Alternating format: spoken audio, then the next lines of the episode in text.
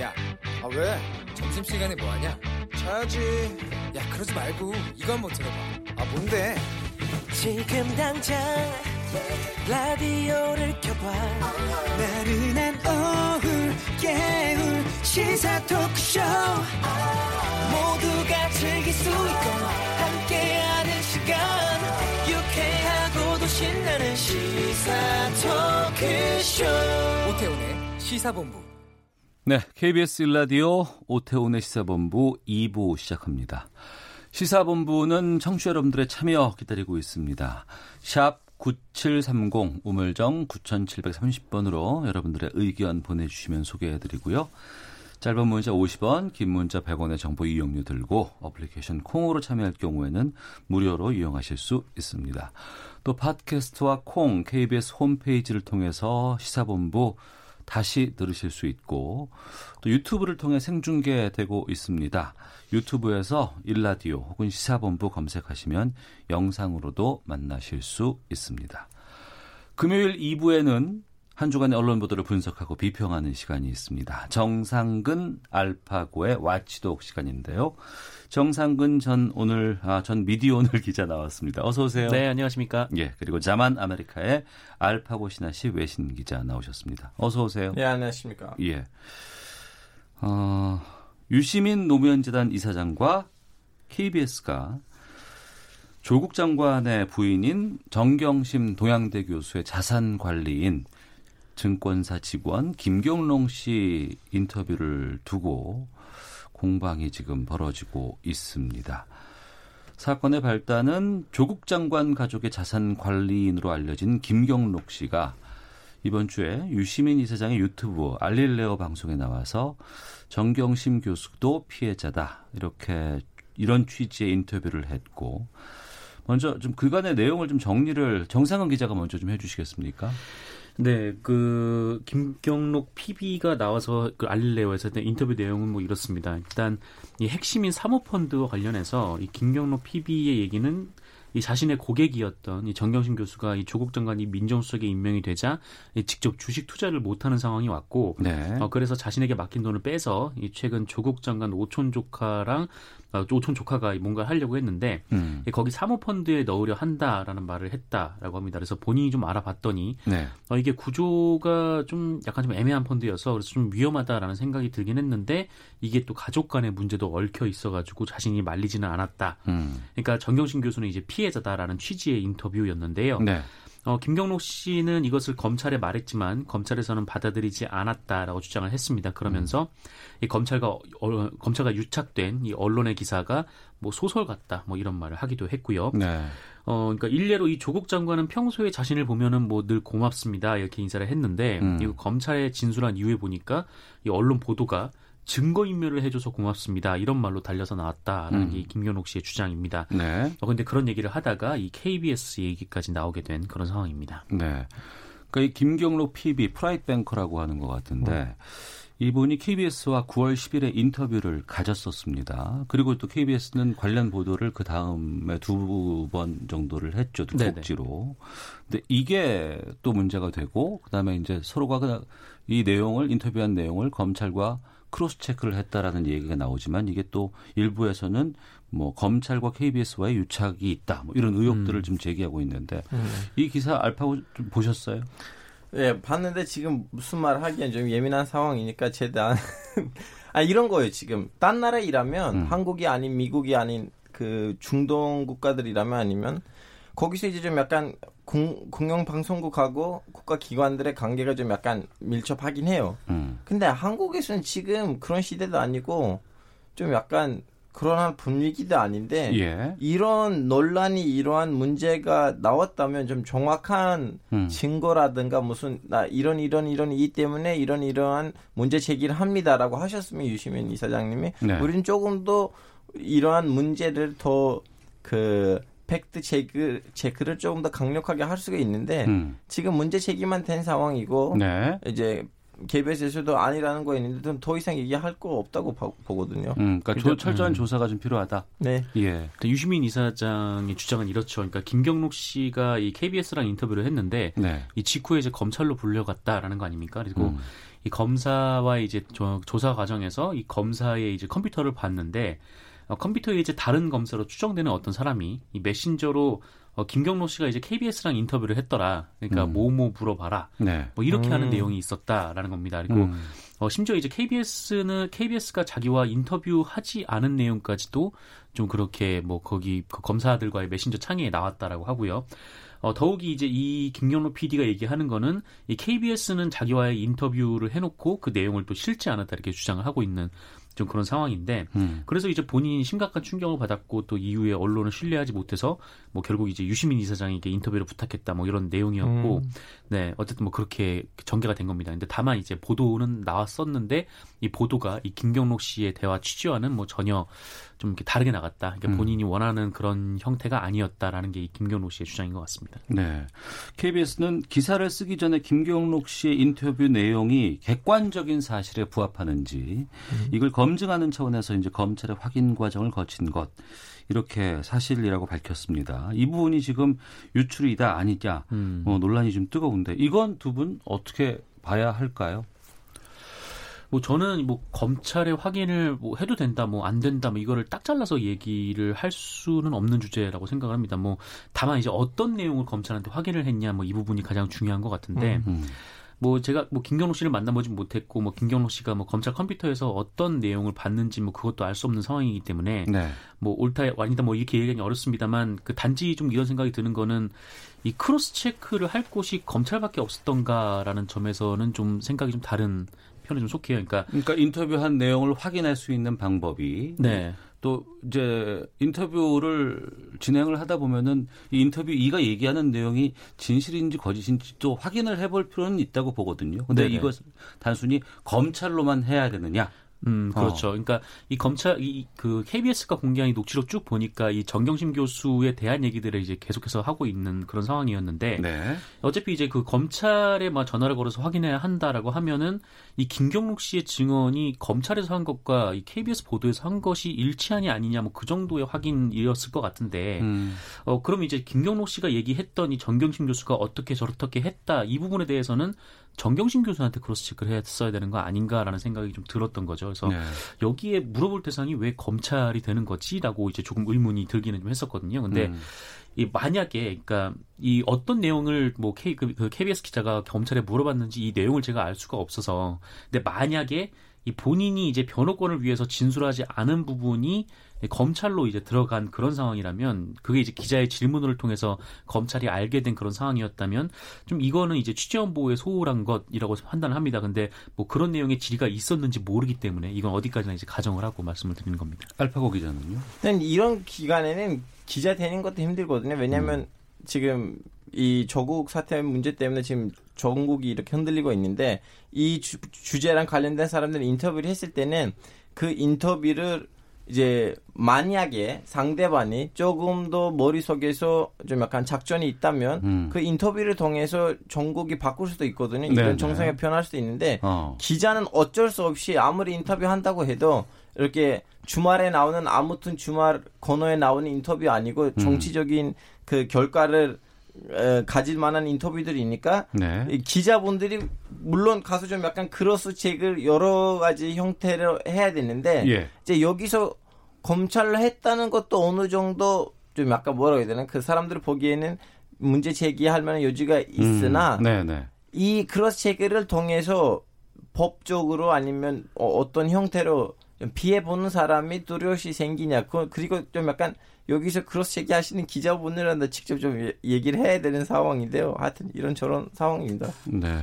오늘 알파고 기자가 예. 아 왜냐하면 너무 어, 아시잖아요. 아, 알겠습니다. 어, 머릿속에서 말을 한 다섯 바퀴 돌리고 이렇게 나오는 것 같은. YouTube로 댓글. 남겨주신 어, 이안 킴님 이번 김경록 PB 사건을 보고 검찰과 언론사 법조 취재 기자와의 관계를 조금이나마 이해하게 되었습니다. 앞으로는 검찰의 입장만 받아쓰는 언론이 아니라 국민의 권리를 더 생각하는 언론이 되기를 바랍니다라는 의견도 보내주셨는데요. 어, 이번 그 조국 장관 관련한 그 여러 가지 뭐 검찰 수사에 대한 논란들 또 언론에 대한 논란들 상당히 많이 지금 불거지고 있습니다. 두 기자가 보기에 이번 논란의 원인 또 본질들 어떻게 생각하고 있는가 참 궁금하거든요. 알파오 기자, 예, 굳이 KBS와 상관 안 하더라도 아, 저는 큰 그림에서는 이 그림을 왜 우리가 보고 있어야 되는지 모르겠어요. 지금 음. 전 세계적으로는 여러 가지로 문제가 있는데 지금 중국하고 일, 미국이 이렇게 싸우고 있고 옆에는 일본이란 불과 몇 달 전에는 우리는 무역 전쟁이 시작을 했는데 다 아무 얘기도 안 나와요. 우리는 어지긴 이 사태만을 가지고 얘기했는데 아, 이- 제일 위험한 상황이 이거라고 생각하거든요. 네네. 지금 모든 국민이 이 사태만 바라보고 있고 음. 반대라든가 장성이라든가 양쪽 다 다 말씀드립니다. 예, 나머지 대한민국 큰 문제들이 지금 언론에 제대로 나오진 않아요. 그래서 음. 저도 너무 예, 마음속으로는 불만이 증, 에, 증오로 변하고 있어요. 네, 정상환 기자는요. 뭐 제가 봤을 때 그러니까 뭐 출처 문제도 좀 상당히, 상당히 좀 강력한 좀 문제라고 생각을 하는데 네. 좀 다른 부분부터 좀 말씀을 드리면은 이 이른바 이제 기자가 취재를 한 것 그리고 기- 기사로 내는 것그 음. 과정에 좀 뭐랄까요, 하여튼 어느 정도 한계가 있다랄까요, 좀 네. 그런 게 있는 것 같습니다. 이게 무슨 말이냐면 그러니까 취재를 하면은 여러 가지 얘기를 듣죠. 그러니까 음. 뭐, 뭐 1, 2, 3, 4, 5 뭐 다 듣는다고 생각을 하면 그 중에서 이제 1, 2, 3, 4, 5를 다 보여주질 않는다는 거예요, 기자가. 네, 네, 그건 이제 뭐 인터넷 매체는 뭐 그럴 수도 있습니다만 신문 같은 경우에는 그 한계가 있으니까 지면에 음. 들어가는 거기서만 한 1, 2, 3 정도밖에 못 보여주는 거고 이 방송 뉴스 같은 경우에도 1분 30초 안에 그거를 다 담아야 되기 때문에 네, 이걸 전체를 다 보여줄 수 없다라는 거죠. 그래서 그게 이제 그 매체 특성의 좀 한계라고 보고 그래서, 음. 그래서 아마 좀 인터뷰를 끝내고 보니까 이 KBS 같은 경우는 이 조국 장관의 해명과 배치되는 부분이 있었고 그래서 그거를 중점적으로 보도를 했던 것 같아요. 그러니까 네, 이른바 이 기자 사회에서 뭐 이렇게 일본어로 뭐 은어가 있는데 어쨌든 주제를 그렇게 잡은 음. 거죠. 그래서 네. 거기에 뒷받침되는 이제 팩트를 이제 가져다 쓴 건데 근데 제가 공개된 KBS 녹취록 봤을 때는 이게 뭐 KBS가 뭐 1, 2만 갖다 썼다라고 봤, 어, 생각을 한다면 3, 4, 5도 좀 무시할 수 없는 그런 좀 증언들이 좀 있었다라고 저는 개인적으로 판단을 하거든요. 그러니까 그 유시민 이사장의 알릴레오와 또 KBS의 인터뷰, 그 김경록 PB와의 그두 인터뷰에 대한 녹취록들은 다 지금 전문이 공개가 된 상황이잖아요. 네, 전문이 공개가 됐죠. 그래서 예. 이게 저는 처음에 이 일이 불거졌을 때 뭐 김경록 PB가 뭐 여기서 다르고 저기서 다르게 얘기를 할 줄 알았는데 어. 알고 보니까 녹취록 공개된 걸 보니까 비슷한 말을 네, 양측 인터뷰에서 했더라고요. 근데 음. 거기서 이제 뭐 그 KBS는 이 그 정경심 교수, 그 조국 장관의 해명과 좀 얘기가 달랐던 부분, 그 부분에 집중을 한 거고, 네. 어, 독자들이 보기에는 나머지 부분도 중요하다라고 판단을 했던 거죠. 그래서 어, 뭐 좀 전체적 맥락을 봐도 그러니까 좀 이렇게 정경심 교수가 이 코링크 피가 어떤 일을 하는지 뭐 정확히 알지 못하는 과정이 있었고 그래서 김경록 씨에게 물어보고 알아봐 달라라는 부탁하는 그런 과정이 있었는데 음. 이 부분에 대해서는 뭐 KBS는 중요하지 않다라고 판단을 했던 뭐 그런 것 같습니다. 근데 뭐 이게 기자들 입장에서는 뭐 늘 해오던 대로 그러니까 어떤 주제를 잡고 기사의 이제 방향을 잡고 이 중요도를 파악해서 했을 뿐이다라고 말을 할 수 있는데 근데 보는 사람 입장에서는 다른 것들이 더 중요해 보일 수도 있고 그런 음. 것들 누락하면은 굉장히 좀 지탄을 받을 수가 있는 거죠. 음. 알파 기자는 앞서서 이제 너무 한쪽으로 지금 기사가 집중돼 있다, 네. 몰입돼 있다라고 하는데 이 현상은 왜 일어난다고 보세요? 이 현상이 왜 일어났냐면 이제 검찰 개혁에 대한 국민들의 그 좀 약간 사랑 집착이 많은데 그것이 너무 많이 이용당했다고 생각합니다. 그 예. 이번 사태가 일어나기 전에는 수많은 영화 드라마로 이미 검찰 쪽에서는 문제가 많다는 거 하고 거기서 무조건 개혁에 들어간다는 거 이미 좀 약간 좌우를 넘어서 국민의 합의였는데 음. 이제 그 검찰 개혁이란 그 성스러운 단어 밑에다가 많은 사람들이 들어가고 이제 자기 집단에 이게 챙기다 보니까 좀 약간 뭐라고 해야 되나요?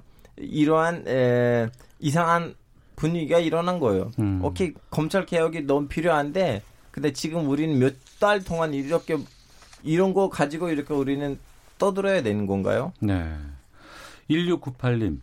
어, 조 장관에게 문제가 생기면 PB가 무사할까요? PB는 조국 장관 일가에게 유리한 증언을 할 수밖에 없는 입장인 것 같습니다.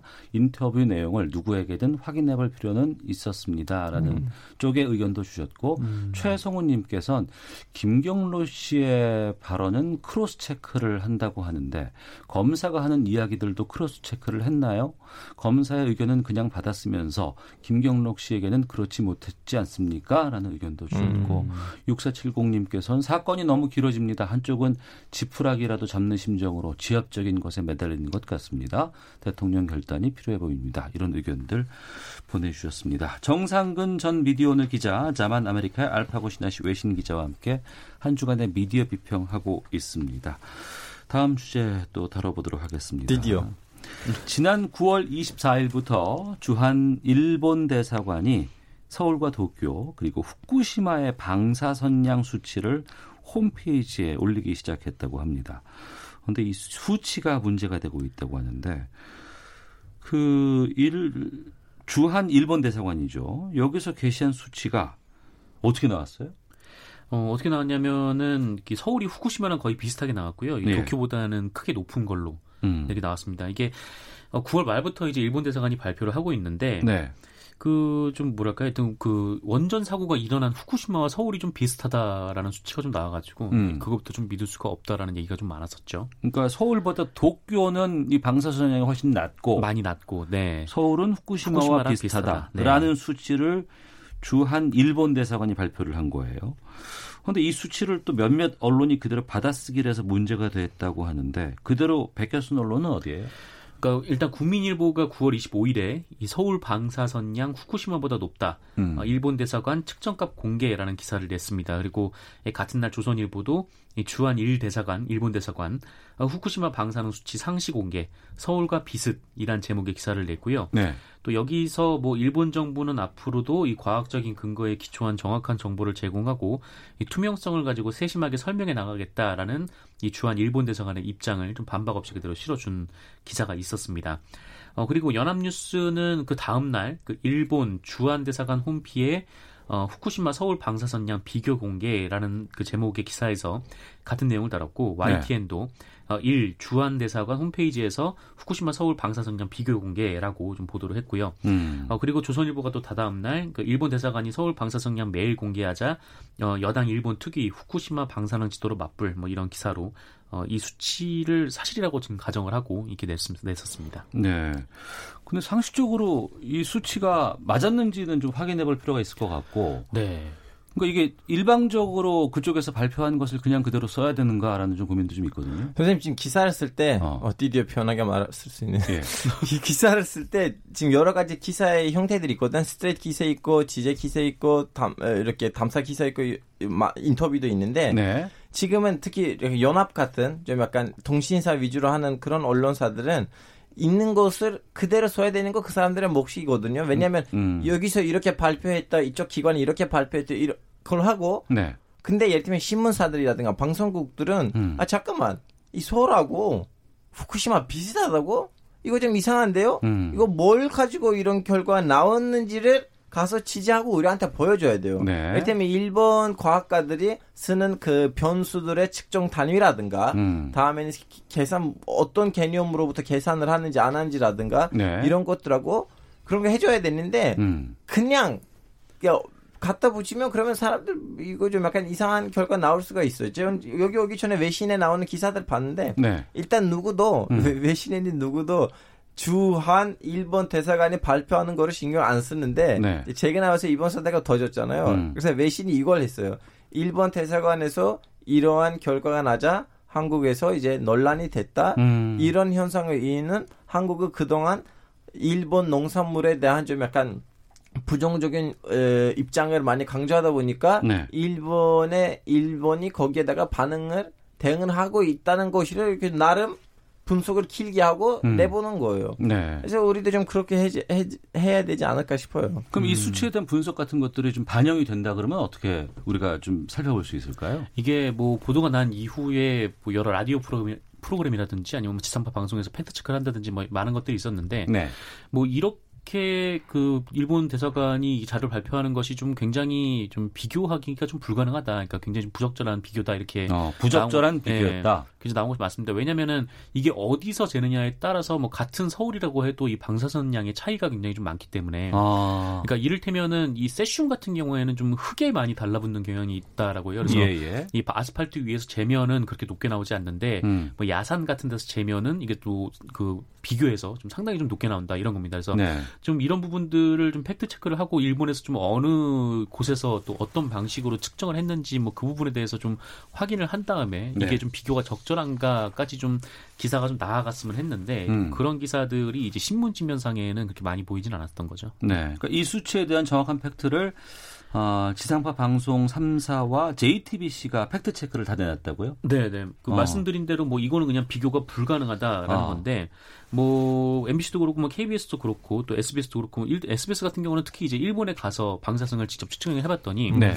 뭐 후쿠시마 같은 경우에는 뭐 이제 아스팔트가 잘 닦여져 있고 뭐 음. 도로 청소가 잘 돼 있는 곳에서 재면은 실제로 이 방사능 수치가 그렇게 높게 나오진 않는데 네. 이 후쿠시마 원전 근처에 가까이 가면은 이 공기 중에도 상당히 높은 방사능 어. 수치가 나왔고 예. 그리고 이제 후쿠시마가 이 토양이 좀 오염되면은 그거를 항상 토양을 이제 드러내고 그러니까 음. 토양을 깎아서 토양을 다른 데다 버리고 그다음에 새로 이제 그 남은 밑에 토양으로 지금 계속 놓는다는 거죠. 그래서 네. 그때 재면은 방사성이 괜찮은데 비가 오거나 하면은 다시 또 흙에 이게 묻기 때문에 음. 그때 또 방사성 수치가 올라간다라는 겁니다. 그래서 이렇게 좀 팩트 체크를 하니까 아 그러면 이런 상태로는 뭐 서울과 이 후쿠시마를 비교하는 게 좀 불가능하겠구나 좀 그렇게 판단이 되는 거죠. 그러니까 청취자 지니님께서 그 얘기를 해주셨어요. 토양의 성격, 위치에 따라서 자연 방사능량이 높게 나올 수가 있습니다.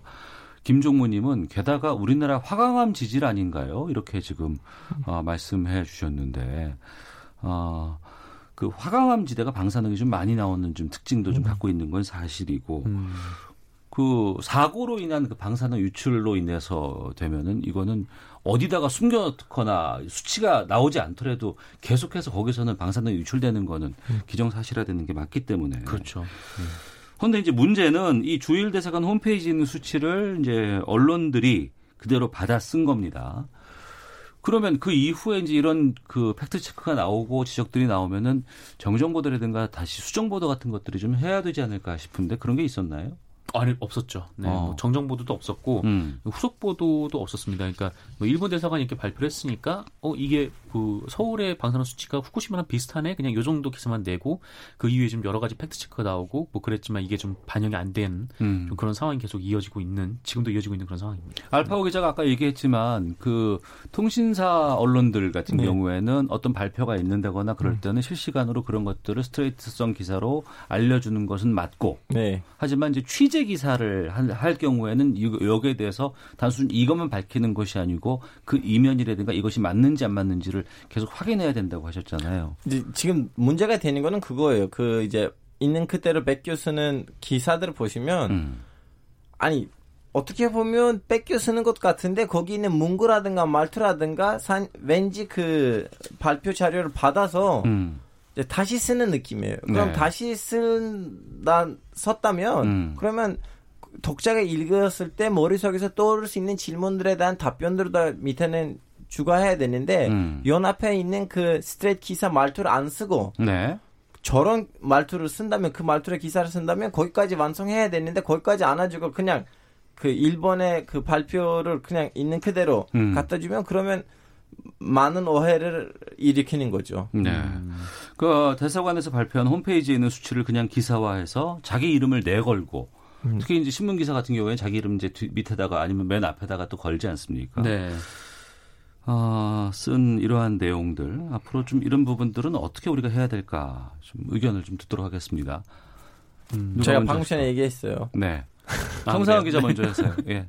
아, 이게 어쨌든 일본 대사관에서 이런 수치를 발표를 했고, 근데 이 수치를 딱 보면은 좀 상식적으로 이해가 안 가는 측면들이 분명히 있는 거잖아요. 그러니까 음. 후쿠시마에서는 원자력, 원자력 발전소가 이제 폭발하는 사고가 있었는데, 네. 이게 어떻게 이 한국에 있는 서울하고 같은 방사선량이 나올 수 있냐라고 좀 상식적인 수준에서 의문을 좀 가질 수가 있는 건데, 음. 어, 그런데 이 의문을 기사를 쓴 기사 당사자, 그리고 뭐 데스크, 뭐 나아가서 막 편집국장, 이 아무도 이거를 이제 거덜내지 못했다는 게 좀 한국 그 언론 취재 시스템의 좀 비극인 것 같고, 네. 그러니까 우리나라 같은 경우에는 그냥 막 이제 그 출입처를 막 돌다 보니까 이게 어느 정도 뭐 전문성이 쌓일 새도 없이 그냥 여기 좀 있다가 그냥 저기 가고 뭐 법조 있다가 뭐 정치권 가고 막 이렇게 좀 쭉 도는 경향이 있어요. 그러다 음. 보니까 이 기자들이 어떤 데에 딱 그 취미나 흥미를 붙이고 앉아서 좀 높은 전문성을 쌓을 수 음. 있는 기회가 너무 없다. 음. 그러다 보니까 이게 잘 모르는 상태에서 기사가 많이 나오고 그게 예전에는 그냥 언론에 나왔으니까 사람들한테 그냥 아 그렇구나라고 인식되어졌던 게 요새는 이제 많은 또 전문가들이 또 자기 그 소통을 통해서 자기 뭐 채널을 통해서 또 알리고 있으니까 계속해서 이제 팩트 체크가 되고 반박이 되고 있는 그런 상황인 거죠. 그래서 어, 특히나 요즘 같은 시대에는 네. 뭐 정말 이 기자들의 좀 전문성이 높게 요구가 되는 시기이니만큼 음. 예, 조금 더 신중하고 네 그래서 너무 속도만 따라가지 말고 좀 내실을 좀 다졌으면 좋겠습니다. 네. 알파오 기자는요? 저도 마찬가지 생각해요. 지금 그 사람이 예를 들면 기사를 이렇게 예쁘게 문학을 도입하기 위해서 기사를 쓴다면 있는 발표문을 그대로 쓰면 안 되는 거. 그건 진짜 일종의 좀 사기 행위인데 음. 근데 이제 사람들이 시간도 없고 인력도 부족하다 보니까 그러한 현상이 일어나는 것일까 모르겠어요. 최근에 와서 이제 좀 약간 에, 인터넷 언론도 나름 발달되고 이제 국민이 기존에 있는 언론에 대한 신뢰도 없어지니까 오히려 더 검증이 없는 음. 그쪽으로 흘러가는 추세인데 거기서 기자들이 진짜 제대로 된 기자 정신으로 활동을 하지 않으면 지금 기존에 있었던 언론사들 중에서 몇 개 말고는 나머지 없어질지도 모르겠어요. 네. 특히 이제 방송사라든가 이런 쪽에서는 그 앞서서 정상훈 기자가 얘기해줬던 전문성이 쌓이기 전에 이제 순환하는 경우가 네. 많이 있거든요. 경제부에서 사회부로, 뭐 사회부에서 문화부로 그러다가 이제 또 정치부 같은 경우에는 한 번 좀 가면 쭉 가는 경향이 좀 음. 있기도 하고 또 이런 경우는 알파 기자 외신은 어때? 어때요? 어, 그 외신은 완전히 전문화예요. 아 그래요? 예, 그 처음에는 입사를 해요. 어. 입사하고 난 다음에는 한 1, 2년 동안 음. 아니면 6개월, 1년 반 사람에 따라 다르긴 한데 부- 부마다 돌려요. 음. 버- 돌리고 난 다음에는 그 기자의 본인의 진술과 그동안 썼던 기사들을 봤을 때, 아, 이 기자는, 음. 아, 스포츠부, 음. 부가파다. 아니면 이 기자는 국제부다. 음. 판단을 내리면 그 부에다가 넣고 다음엔 쭉 은퇴할 때까지 거기에 있어요. 네. 그래야지 이제 기사에 좀 약간 질이 어. 좀 높죠. 왜냐면 전문성도 올라가고. 예. 근데 우리는 왜 그렇게 계속 돌릴까요? 그게 그냥 이제 습관처럼 이렇게 되는 거죠. 네. 그러니까 처음에 이제 뭐 처음 경찰 기자로 다 들어갔다가 뭐 음. 이제 뭐 그다음에 여기저기 뿔뿔이 흩어지고 계속 이제 한 짧게는 한 6개월마다 이렇게 출입처를 바꾸는 사람들도 꽤 많아요. 네. 그러니까 출입처에 좀 매몰되거나 유착되는 부분들이 있기 때문에 좀 이렇게 순환하는 긍정적인 의미도 있지만 하지만 네. 또 전문성을 쌓는 부분에 대해서는 좀 아쉬운 부분도 있지 않을까라는 생각이 좀 듭니다. 자, 주간 미디어 비평 와치독 마치도록 하겠습니다. 커피타임님께서 정상은 기자가 똑소리 나게 설명을 잘 하시는 듯 합네요. 이렇게 의견도 보내주셨는데요. 아유 감사합니다. 아, 저도 마지막은 알파고는 근데 못하네요라는 이렇게 후속 글 아니 아니 없어요. 알았는데 아. 없습니다. 네. 자. 정상근 전 미디어오늘 기자, 자만 아메리카의 알파고 신하 씨 외신 기자 두 분과 함께했습니다. 두 분 오늘 말씀 고맙습니다. 네, 감사합니다. 헤드라인 뉴스입니다. 더불어민주당 이해찬 대표는 선거법 개정안을 먼저 처리한 뒤에 사법개혁 법안을 처리하기로 한 지난 4월 여야 4당의 패스트트랙 합의와 관련해 4당이 합의하면 처리 순서를 조정할 수 있을 것이라고 말했습니다. 자유한국당이 해외금리 연계 파생결합펀드 DLF의 대규모 손실 사태와 관련해 청문회 개최를 검토하기로 했습니다. 정관계 인사들을 경영 고문으로 위촉해 각종 로비에 활용했다는 의혹을 받는 KT 황창규 회장이 오늘 경찰에 출석해 조사를 받고 있습니다. 평양에서 열리는 카타르 월드컵 남북 예선전이 나흘 앞으로 다가온 가운데 정부는 우리 측 응원단 파견 등과 관련해 북측에 계속 입장을 타진하겠다고 밝혔습니다. 육군이 급격한 인구 감소 현상에 대응하고 부대 구조를 정의하기 위해 현재 46만 4천 명 수준인 병력을 오는 2022년까지 10만 명가량 감축하기로 했습니다. 터키군이 진격한 시리아 북동부 쿠르드족 통제 지역에서 피란 행렬이 이어지면서 하루 만에 약 7만 명이 피란했다고 유엔 인도주의 업무 조정국이 추산했습니다. 이번 주말 서울 서초동에서 검찰 개혁을 촉구하고 조국 법무부 장관을 지지하는 시민들의 대규모 집회가 또 열립니다. 비슷한 시각 조 장관에 반대하는 시민들도 모여서 집회를 열 계획입니다. 오늘 오전 10시쯤 경기도 수원시 영통구의 한 고등학교 과학실에서 포르말린 용액이 담긴 유리병이 깨져 포르말린 2리터가 누출됐습니다. 이 사고로 교사와 학생 등 850여 명이 대피했습니다. 지금까지 헤드라인 뉴스 정한나였습니다. 이어서 기상청의 강혜종 씨 연결합니다. 네, 먼저 미세먼지 정보입니다. 오늘 대부분 지방 미세먼지 농도 보통 내지 좋음 단계를 보이겠습니다. 다만 충남 지역은 이른 오후까지 나쁨 수준이 될 수 있겠습니다. 현재도 초미세먼지 농도 충남과 전북은 나쁨 단계를 보이고 있습니다. 시간당 평균 농도가 36 마이크로그램이고 서울은 23 마이크로그램으로 보통 단계 보이고 있습니다. 오늘부터 다음 주 월요일까지는 강한 북동풍이 불면서 영향을 받겠습니다. 서 제주와 남해안, 동해안에는 강풍이 불겠고요. 또한 남해안과 동해안은 너울성 파도가 높아서 월밤의 침수에 유의하셔야겠습니다. 그리고 남해와 동해를 중심으로 4에서 7m의 매우 높은 파도가 이니까 이 기간 동안 각별히 주의하셔야겠습니다. 오늘 서울, 경기 등 대부분 지방 맑겠는데요. 가끔 구름 끼는 곳도 있겠습니다. 영동과 경북 동해안은 오늘 오후부터 내일 오후 사이에 5에서 30mm가량의 비가 내리겠습니다. 주말인 내일 내일도 이렇게 날씨는 비슷할 걸로 보여지고요. 내륙을 중심으로 계속해서 낮과 밤에 기온차가 크게 나겠습니다. 오늘 낮 기온은 서울 25도로 어제보다 높겠습니다. 전국적으로 20도에서 27도 분포입니다. 지금 서울의 기온은 23.3도, 습도는 42%입니다. 지금까지 날씨였고요. 다음은 이 시각 교통 상황 알아보겠습니다. KBS 교통정보센터의 이승미 씨입니다. 네, 이 시각 교통 상황입니다. 현재 정체되는 구간 대부분이 작업이나 사고의 영향입니다. 중부 내륙고속도로 창원 방향인데요. 감곡나들목 부근에서 사고 났었고요. 중원터널에서 충주분기점 구간 1, 2차로에선 작업을 하고 있기 때문에 감곡에서 중원터널 쪽으로 5km 구간 속도 내기 어렵습니다. 영동고속도로는 인천 방향으로 동군포 부근 1차로에서 작업이 계속되고 있는데요. 여기는 여파 짧아졌습니다. 부곡에서 동군포 쪽으로 3km 구간 구간이 정체되고 있고 월곶 부근에서는 양방향 모두 밀리고 있습니다. 서울 외곽고속도로 일산에서 판교 방향 노후지 분기점 부근에서 1차로 막고 고장난 차 처리 작업하고 있습니다. 1km 구간 정체되고 있고요. 이후 서운 분기점에서 송내 나들목까지 밀리고 있습니다. 서울 시내 분당 수서로 청담대교 방향으로도 사고 소식이 있습니다. 수서 부근 1차로에서 승용차끼리 부딪히는 사고 나서 부근 밀립니다. KBS 교통정보센터였습니다.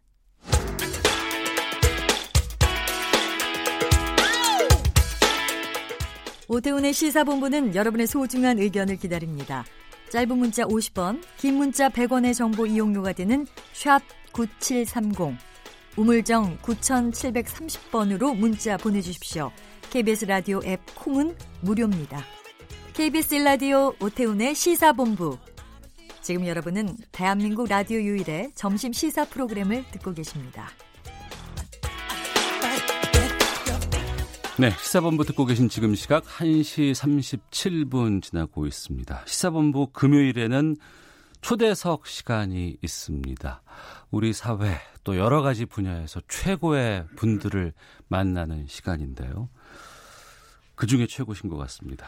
아, 외교통상부 장관도 지내셨고 국제올림픽위원회 윤리위원장도 지내셨고 보아호 포럼 이사장 그리고 10년간 유엔 사무총장을 지내신 분입니다.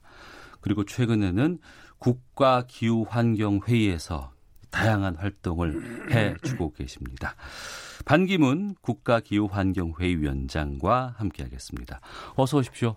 예, 감사 감사합니다. 반갑습니다. 예. 이렇게 스튜디오까지 직접 나오셔서 진심으로 감사의 말씀드리겠습니다. 어떻게 지내세요, 요즘에? 유엔 사무총장 끝난 지가 이제 거의 3년이 돼 갑니다. 예. 아, 그런데 3년이 이제 어떻게 지나갔는지 모를 정도로 음. 상당히 바쁘게 지냈다 이렇게 이제 말씀을 드릴 수 있고요. 예. 왜냐하면 그 유엔에 근무할 때 제가 이뤘던 여러 가지 중요한 그 정책들 비전들이 많습니다. 예. 기후 변화 어. 협정이라든지 예, 예. 지속 가능 개발 문제 또 이제 인권, 음. 양성 평등, 가난 극복 이런 거에 대해서 이게 전부 다 진행형이거든요, 지금. 네, 네. 그런데 유엔 사무총장은 저 현재 뉴욕에서 본인이 그 공적인 입장을 가지고 하지만 저는 사적인 입장에서 전직 유엔 사무총장으로서 세계 각국에서 많은 그 모임들이 있고 음. 또또제 개인인 저 이렇게 국가의 부름을 받아서 네네. 저이 미세먼지 문제 해결하라는 또 이런 저, 저 충책을 또 문재인 대통령께서 또 주셔서 음. 또 요즘은 사실 많은 시간을 그 미세먼지 해결에 그 시간을 보내고 있습니다. 네. 그러니까 국가 기후 환경회 위원장으로 취임하신 지 이제 한 반년 정도가 지났습니다. 요즘 가장 중점적으로 생각하고 있는 부분이 어떤 것일까 궁금하거든요. 잘 아시다시피 이제 우리나라가 미세먼지에 관한 지금 뭐 어떤 세계에서 아주 나쁜 나라 중에 이제 하나로 돼 있습니다. 네. 아, 특히 이제 그 잘 사는 그 부자 클럽, 그 음. 그 OECD 중에서는 밑에서 두 번째로다 이렇게 나쁜 이런 나라로 돼 있죠. 미세먼지의 경우에. 미세먼지의 경우에. 예, 예. 그 세계 우리가 자랑스러운 건 어떤 기준을 보더라도 음. 우리는 세계에서 열다섯 번째 내 듭니다. 네. 정확하게 말하면 열두 번째, 열세 번째, 열한 번째를 왔다 갔다 이렇게 하는데 네. 어떻게 하다 보니까 이 미세먼지, 음. 기후 변화 이런 문제에 대해서는 상당히 그 밑에서부터 헤아리는 게 쉬울 정도로 다 돼 있고. 네. 어, 그래서 참 제가 이 통계를 믿을 수가 없을 만큼 어. 참 야, 경악스러운 통계죠, 사실. 예, 예. 그래서 저 그 미세먼지 가지고 여러 가지 저 어린 학생들이 고생을 하고 시민들이 고생하는 걸 보고 제가 참 유엔에서 여러 가지 기후 변화 문제를 다뤘던 음. 이런 걸 경험을 살려서 국가에 좀좀 좀 노래 그 어떤 그 공헌을 좀 하겠다 이런 네. 그 기분으로 다 이렇게 각오로 좀 이 문제를 하고 있습니다. 그러니까 바로 그 부분인 것 같아요. 그러니까 정말 많은 활동들을 하셨고 예. 여러 분야에서 또 여러 분들과 여러 나라와의 관계를 맺으셨던 분이 미세먼지 문제를 해결한다는 점에서 상당히 좀 이건 좀 힘들 수 있는 부분이거든요. 근데 예. 이 위원장직을 수락하신 그 결정을 하기가 참 놀랍다는 생각이 좀 듭니다.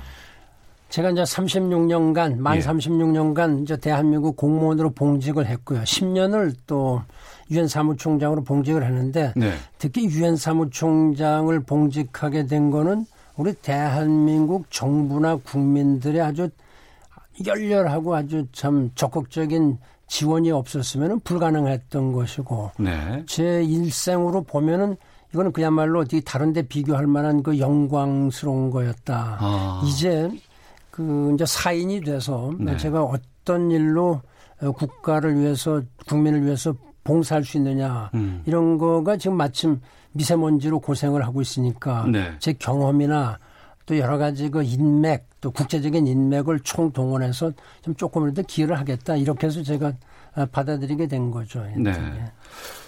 태풍이 지나가고 나서 맑은 하늘이 파란 하늘이 보일 때 아, 참 좋았어요. 행복했습니다. 예, 예, 마찬가지입니다, 저도. 예. 근데 이제 어, 10월이 되고 이제 찬바람이 좀 불고 또 겨울 되고 그러고 나면은 또 미세먼지 걱정을 안 할 수가 없는 상황이 되버렸습니다. 맞습니다. 네, 네. 이 미세먼지 문제를 해결할 수 있을까라는 궁금증도 있고 또 이 문제 해결을 위해서 국가기후 환경회의가 여러 가지 대책도 준비하고 발표한 것도 있다고 하는데 어떤 것들이 있는지 좀 소개를 좀 해주세요.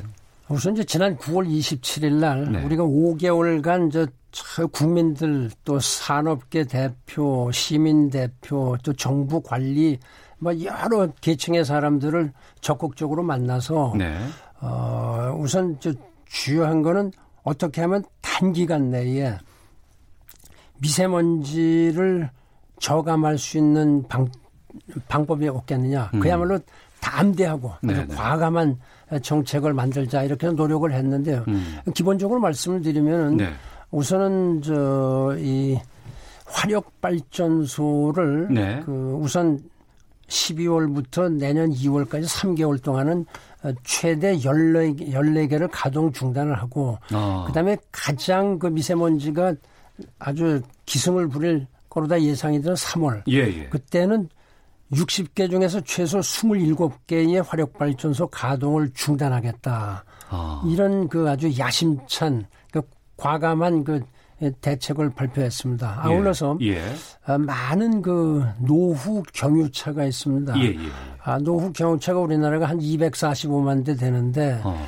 그 차를 전부 다 이렇게 운행을 금지시키려고 보니까 아, 이로 인해서 그 생계에 그야말로 이런 노후 경유차라도 그거 없어서는 생계 유지가 어렵다. 그렇죠. 이런 분들이 한 140여만 명 이렇게 되니까 예. 그분들을 제외하고 음. 이 서울 같은 대도시 50만 이상에 사는 그 대도시에서는 그 경유차의 노후 경유차 5등급 일체 운행을 중지하겠다 아. 이런 걸 갖다 발표를 했습니다. 예. 아, 그 이외에도 우리나라의 그 44개 큰 그 산업단지들의 음. 그 여러 가지 미세먼지 발생량을 우리가 직접 네. 어, 국민들이 측정을 하고 감시를 하겠다. 그래서 음. 민관 감시단을 한 1000명 정도 어, 배치를 하고 예. 이 드론이라든지 뭐 여러 가지 최신 그 과학 기기를 이용해서 음. 이 굴뚝에서 나오는 미세먼지를 네. 갖다 측정을 해서 아. 매 30분마다 국민들한테 공개를 할 겁니다. 예. 그러니까 이 산업단체, 산업체에서 어. 어, 자기들이 최대한도로 이 저감 노력을 하도록 어. 그걸 위해서는 여러 가지 기술을 도입을 할 수도 있고 예. 또 자기들 하는 운영하는 방식을 갖다 개선할 수도 있습니다. 아울러서 이제 국민 개개인의 어떤 그 생활 주변에서 일하는 미세먼지도 무시할 수가 없습니다. 네네네. 전체를 100으로 볼 때 우리 스스로 만들어내고 있는 미세먼지가 18%가 됩니다. 상당하네요. 네, 상당합니다. 그러니까 어. 우선 도로, 예, 예. 또 우리 주변에 그, 그 공사장, 예, 예. 아, 뭐 그 다음에 이 영농 그 쓰레기 어. 소각, 예, 태우는 거, 뭐 예. 불법 소각 음. 등등이 많아서요. 전부 다 하늘로 다 이렇게 이런 것 갖다 미세먼지 올리니까 네네. 네. 이런 걸 갖다가 이제 저감할 수 있게 노력을 하고 음. 대신 또 국민들이 이제까지 많이 피해를 보고 그랬으니까 네. 이것이 이제 당장 하루아침에 개선이 안 되지 않습니까? 많은 학생들 또 음. 시민들이 음. 마스크를 쓰고 다닌다든지 예, 예, 또 여러 가지 그 미세먼지로 인한 여러 가지 직접 간접적인 질병으로 고생을 하시기 때문에 어. 이 의사의 진단을 받은 경우에는 마스크라든지 또 이 폐 질환 예, 예. 이런 거는 국민 보험에서 커버할 수 있는 어. 이런 그 저 제도를 우리가 도입을 하려고 합니다. 그래서 음. 그렇게 되는 거는 아주 저렴한 가격으로 평소에 한 20% 30%의 어, 경비만 쓰면은 또 네. 자기 건강을 스스로 지킬 수가 있는 음. 이런 그 상당히 지금으로 봐서는 참 아주 야심차고 과감하고 어떻게 보면 과격하다 이렇게 싶지만은 네. 이러지 않으면은 우리가 이 저감할 수가 없습니다. 그래서 우리 목표 앞으로 음. 어 이제까지 정부가 미세먼지 정책을 세울 때 5년 내에 35%를 줄이겠다. 이걸 우리가 단기간 내에 1년 네네. 내에 20%를 줄이겠다. 어. 이런 그 계획을 발표했습니다. 저는 할수 있다고 봅니다. 네. 네. 문제는 그러니까 줄일 수 있는 것은 다 공감이 되고 많은 분들께서 동참하실 것 같습니다. 그리고 힘을 모아서 할 것 같은데 법 체계가 여기에 보완이 될것 같고 그렇습니다. 예. 돈이 많이 들어갈 것 같고 예, 예. 이건 어떻게 조절이 될까요? 아, 그래서 이제 그게 제일 큰 문제죠. 예. 그 지난 그 3월 21일에 제가 이제 문재인 대통령님을 뵀을 때 네네. 아, 문재인 대통령님께서 이 우리 국가기후 환경회의가 아, 대통령 저 직속 그 자문 기구로서 자문 역할에 해당하지만은 네. 우리가 제안한 정책은 모두 정책으로 음. 어 저 수용을 해서 네. 어, 이행을 하겠다 이렇게 어. 말씀을 하셨고 지난 그 10월 7일 날 지난 주에 음.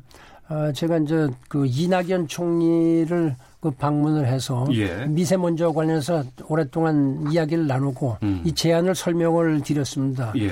그리고 이제 이낙연 총리가 위원장으로 있는 미세먼지 특별위원회가 있습니다. 네. 그건 이제 법으로 정해졌기 때문에 음. 이 내용을 전부 다 그 미세먼지 그 특별위 특별법을 개정을 해서 법으로 성안을 하고 네. 또 예산은 이미 이제 내년도 2020년 예산에 음. 우리가 예상해서 대개 다 반영을 이렇게 해놓은 상태입니다. 네. 우리가 노력하는 것도 중요하고요. 또 중국에서 날아오는 미세먼지 참 싫거든요. 예, 맞습니다. 이거 어떻게 해야 되는지 거기에 대한 대책도 좀 갖고 계시는지. 우리 국민들께서 이제 이 중국발 네. 미세먼지에 대해서 많은 그 우려를 표명을 하시고 어떨 때는 참 그 상당히 그 격정적인 그 언론 보도도 많이 네네. 네. 있었습니다. 어, 사실은 이제 그 우리가 편서풍대에 이제 지리적으로 다 이렇게 위치했기 때문에 음. 그러니까 중국에서 넘어오는 미세먼지를 우리가 참 막기도 힘들고 또 이제까지 영향을 미쳤던 것이 사실입니다. 네. 그래서 이제 지금 그렇다고 해서 우리가 우리가 미세먼지를 발생 안 하고 있는 게 아니기 때문에 음. 이게 비율을 보면은 과학적으로 앞으로 더 조사를 해야 되겠습니다만 대개 중국발이 한 35%에서 많을 때는 50% 네. 그리고 나머지는 대개 이제 한국 발이죠. 그래서 우선 그 제가 중국의 그 지도자들하고도 자주 만났습니다. 예, 예. 그 시진핑 주석도 만났고요. 음. 리커창 그 총리도 벌써 두 번. 그 리간제 그 생태환경부 장관하고는 여러 차례 만나서 네. 했고 또 우리 조명래 환경부 장관께서도 저 중국 그 관계관 그 장관들하고 자주 이렇게 만나고 있는 이런 상황입니다. 그래서 일단 그 양국 간에는 서로 좀 서로 경험을 공유하자. 어. 또 정보를 공유하자. 예. 이런 그, 어, 좀 되게 협의가 이제 진행이 되고 있습니다. 음. 이것이 또 중국과의 문제만이 아닙니다. 네. 이 동북아 전체가 문제입니다. 우리는 음. 지리적으로 몽골, 네. 또 북한, 또이 러시아, 일본 여기 6개국이 같이 공동으로 협력을 해야 됩니다. 음. 아, 그렇게 할, 그렇게 해서 작년에 이 동북아 청정 대기 파트너십이라는 그 합의를 이뤄내서 네. 6개국 간의 협의를 이렇게 하도록 돼 있고 음. 또 전체적으로 크게 보면 아시아 태평양 국가들하고도 전체 협의를 해 나가도록 하는 우리가 결의안을 유엔 그 경제사회 아시아 태평양 경제사회 이사회에 제출해서 네. 지난 5월 31일 날 아주 만장일치로 그 합의가 이루어졌습니다. 그래서 예, 국제적인 협력도 우리가 강화해 나갔다. 음. 그래서 이제 어, 오는 그 11월 4일부터 5일까지 네. 서울에서 국가기후 환경회의 주체로 아. 그 국제 포럼을 엽니다. 이 예. 미세먼지에 대해서 음. 어떻게 이 동북아, 아시아 태평양 또 유엔을 비롯한 전 그 국제 기구나 전 세계가 협력해 나갈 수 있느냐 이런 저기를 하고요. 또 11월 초에는 한중일 환경부 장관 회의가 일본에서 열립니다. 네. 그래서 그때도 이게 한중일 간에 서로 음. 자료를 공유하는 또 기술 경험을 공유하는 이런 그 좋은 협의가 있을 겁니다. 예. 반기문 국가기후환경회 위원장과 함께하고 있습니다. 금요 초대서 유튜브에서 일라디오 혹은 시사본부 검색하시면 영상으로도 만나실 수 있고요. 아, 방송 들으시는 석양 나그네님께서 미세먼지로 인한 사회적 비용이 만만치 않습니다.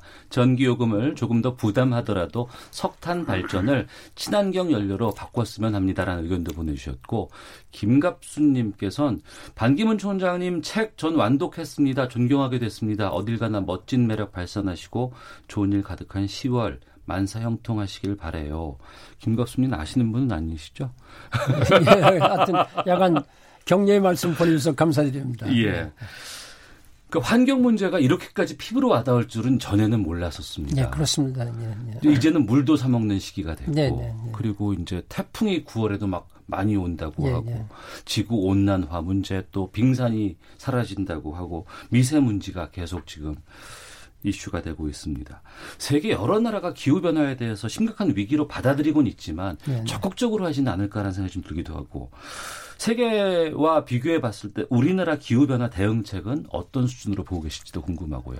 그래서 제가 이제 지난 10년간 네. 기후 변화 문제를 가지고 참 열정을 그 쏟아 넣었습니다. 네. 드디어 이제 2015년 12월 12일 그 파리에서 기후 변화 협정이 체결이 됐죠. 예, 맞습니다. 한국은 지난 70년 이상을 전쟁에서 여러 가지 그, 저, 이 파괴된 걸 갖다 복구한다는 아주 일념으로 참 초고속 성장을 한 유례가 없는 성공적인 나라인데 네. 다 좋은 명성을 가지고 있고 음. 존경을 받습니다. 그런데 유독 그 기후 문제에 관한 하는 우리가 국제적으로 참 그 좋은 평가를 못 받고 있습니다. 네. 우리가 흔히 G7 예. 다 세계적으로 가장 강력한 G7인데 우리가 G7이 된 거는 이 온실가스 배출면에 있어서 세계에서 일곱 번째로 많습니다. 어.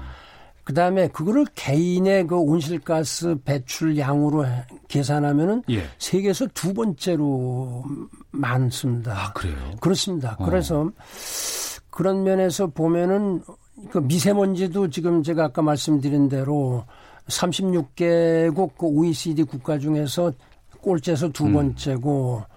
막 이런 또 OECD 국가 수천 개의 국가, 도시 중에서 뽑아 제일 나쁜 도시 100개를 뽑아보니까 그중에 144개 도시가 대한민국에 있다라는 그야말로 충격적인 아, 그 보고가 예. 그 그린피스에서 나왔습니다. 아. 그래서 많은 사람들이 한국을 그 기후 악당이다. 예, 예. 기후 악당이라는 이런 그 아주 참 오명을 쓰고 있거든요. 아. 그러니까 제가 이 국가기후 환경회의를 맡으면서 우선 어, 미세먼지를 빨리 음. 참 잡아야 되겠다. 어, 속된 말씀을 드려서 저, 죄송합니다만 아, 하여튼 아, 예.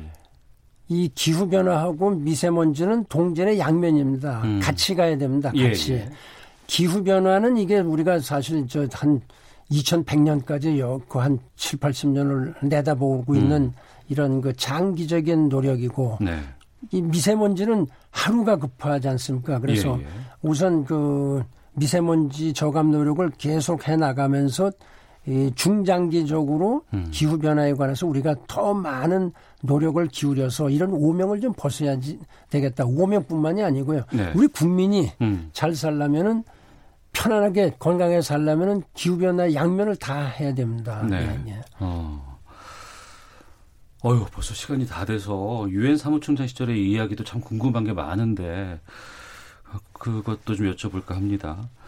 10년을 활동을 하셨잖아요. 네네. 많은 사람들을 만나셨고 가장 기억에 남는 지도자는 어느 분을 꼽으실까 참 궁금했습니다. 사실 이제 제가 저만큼 저 세계 많은 지도자를 만나본 사람들은 세계에서 없다고 전 뭐 자부합니다. 네. 아, 유엔 사무총장은 모든 나라, 모든 음. 인민들하고 같이 이렇게 만나야 되기 때문에 네. 선택의 여지가 없죠.